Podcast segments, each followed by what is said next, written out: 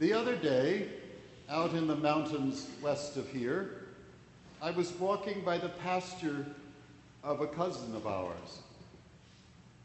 Down the road was a flock of sheep.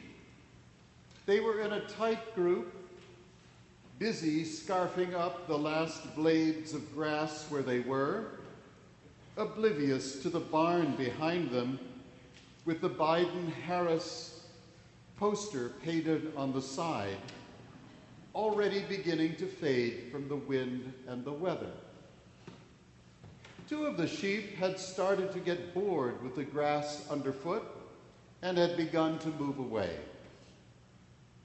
As I watched to see what would happen, the whole group of them began to follow the lead of the enterprising pair. And by the time I returned to the sheep after my walk, the whole flock had reached another part of the field, some distance away. They seemed to be doing just fine without a watchful shepherd. The only time I saw a shepherd with his sheep was when I was staying at the Scottish hospice in Jerusalem. The window of my room overlooked a patch of grass, and on it was a small herd of perhaps a dozen sheep. It was right next to the Hebron road which led into the old city. Filled with hazy memories of pictures of shepherds in Sunday school texts, I imagined the shepherd nobly standing sentry on the lookout for anything that could endanger his flock. Maybe he'd even pick up one of the lambs in his arms and cuddle it. The cars went by at great speed along the road, and the sheep kept busy with the grass underfoot. Only once during the time I watched the shepherd did he rouse himself, and that was when several of the sheep, forgetful of the six foot drop down to the road, approached too close to it and were in danger of falling into a lane of cars. I was almost shouting through the window pane, Do something! They'll fall down the precipice. When the shepherd, with infinite slowness, walked over to the endangered sheep, took his crook, tapped, it, tapped them on the head, and made a whistle and the sheep obediently turned around, trouble was averted. They went on eating the grass, and the shepherd returned to daydreaming. I wondered what thoughts occupied this shepherd's mind, what poetry formed his soul during those long hours. For I'd remembered the Greek shepherds some centuries before our era and how they played tunes on their pipes, sheltered under elms during the midday sun, and fell in and out of love. Or the despairing shepherd in Leopardi's poem, who looks up at the moon and says to it, Surely you understand the why of things, the silent, endless pace of time. As it's plain from the readings for this Sunday, the idea of using the image of the shepherd and the sheep is a commonplace in biblical literature. Jesus, observing the crowd gathered on the hillside, waiting for him patiently, expectantly, was led to think they were like sheep without a shepherd. Jeremiah also spoke of shepherds, although he called these false shepherds prophets who, from Jeremiah's experience, had left the sheep of God's flock get scattered and lost. You have scattered and dispersed my flock, he proclaimed. You have not watched over them. So bad things had got along with these false shepherds that it was going to be left up to God to bring them back to their homes where they would be fruitful and increase. And Psalm 23 sings about God who is the Good Shepherd.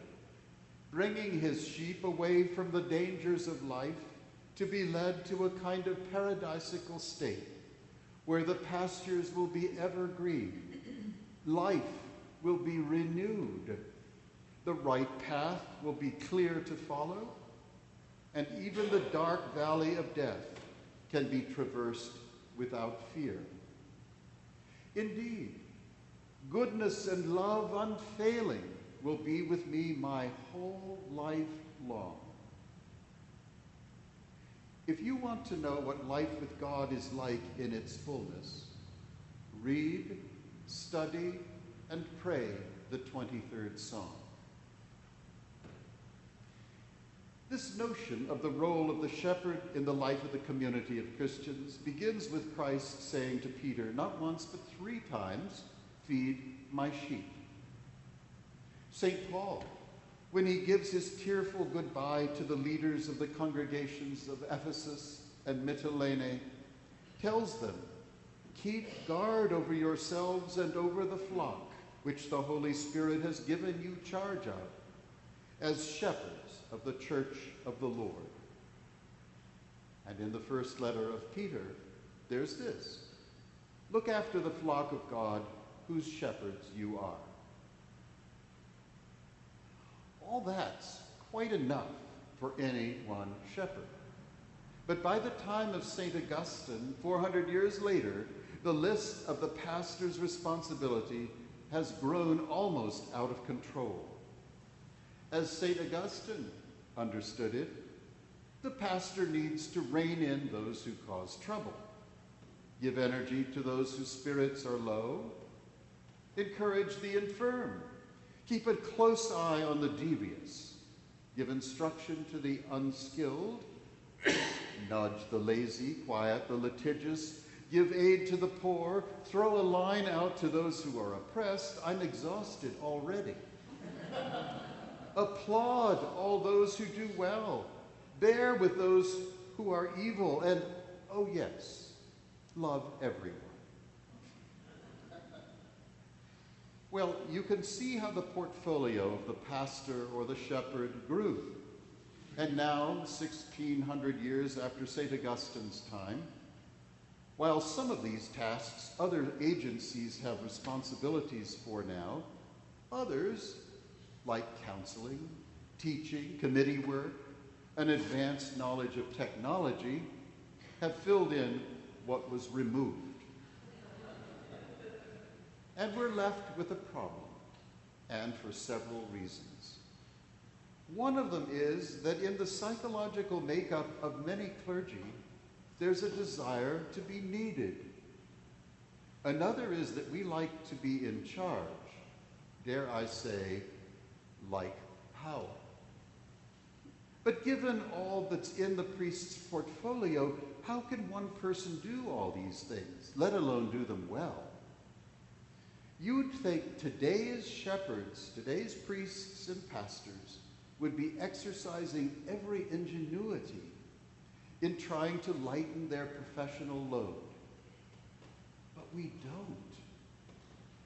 The reasons for this are numerous, too numerous to go into today. I can think of a couple of them off the top of my head, though. We keep juggling all these professional tasks because we think we can and because we believe we're expected to do them. Are we working hard enough? We keep wondering. Are we earning our keep? We worry that we'll be respected, no, loved, by our congregations only if we work ourselves to the bone, proudly resist taking time for ourselves and our families if we have them, and our reward for all this is a lean and hungry look. Physical and emotional exhaustion, a spiritual life that's withered on the vine, and the loss of avocations that would make others find us interesting to be around. So here's a howdy do. We have priests, pastors, yes, shepherds, who are so busy being shepherds that we've forgotten that shepherds exist for the sheep. for the sheep's well being, for their health, for the freedom they need to enjoy the green grass and grow bigger and amass yards and yards of spinnable wool. We should be glad that Jeremiah is not here to give us our just comeuppance. His words would not be pretty. We have Holy Cow instead. And Holy Cow laid a finger on the soft spot, the hurting spot in our life together. The fact that the clergy have taken on too much, have gladly pretended to be atlases carrying the world on their shoulders, and they have gone on doing this at whatever cost to themselves and to ourselves. For this affair, state of affairs works both ways. The clergy juggle so many balls in the air to general applause, and the rest of us, the rest of us, the hundreds of the rest of us, wind up sitting too much like wallflowers at an eighth grade sock hop. Something in us cries out that we're beautiful too, and that we have things to offer, ideas to share, competencies to make use of. But we're left standing by the wall, looking out at the dance wistfully, hoping against hope we might be swept onto the floor. It's time to change this image. Time to stop being wallflowers. Stop letting ourselves be like sheep. For there are such gifts lying in you from years of your own spiritual experiences and personal growth, your learning and deep thought, your sadnesses and triumphs, your successes and your failures, gifts God has given you over the years. And it is a shame to let these things go unshared and unused for the benefit of God's people and God's hope for this church. There's nothing noble in being a mute, inglorious Milton. Most of the time, when you search for treasure, you have to find a map, go on a long hunt for the pot of gold or whatever, and perhaps, if you're lucky, you'll find it. Here, the treasure we're looking for is right in front of us, in each of us, very near, on our lips and in our hearts, ready to be shared. I have had to learn the truth that my role as a shepherd of my parish is to encourage the gifts of my parishioners, of having someone take a project and apply a creativity and energy to it I couldn't have imagined, and certainly could never have done. I have had worship committees find solution to worship problems that had completely eluded me. I've had parishioners be courageous when I'd have been cautious, willing to tackle the elephant in the room when I'd preferred to have given the elephant water. And I think of the time when I was leading a little group of people who wanted to study spiritual classics. Well, that was right down my alley. We were studying some sections of Thomas Traherne's Centuries of Devotion when two of the members of the group, two elderly sisters, ventured to ask if their interpretations had life in them. They proceeded to reveal depths in the passages we were studying that I never imagined lying there, and no one else had either, so far as I knew. They expressed their thoughts with disarming modesty. I used to think they reminded me of Emily Dickinson, and I should have listened to myself much more seriously. My friends, we have made it through this past year and have survived. There are times when it's worth remembering what the poet Rilke said Who talks of victory? Surviving is everything. Now the doors of this church are open. We are together again. And we can sing God's praises again, pass the peace again. But this new time, this new beginning, is also a chance to try new things, to let go of used up and useless things, and to see this cathedral and ourselves in a new way. Behold, I am doing a new thing, said God through Isaiah, the first Isaiah. God is inviting us. It's time. So let's get up and let's get going.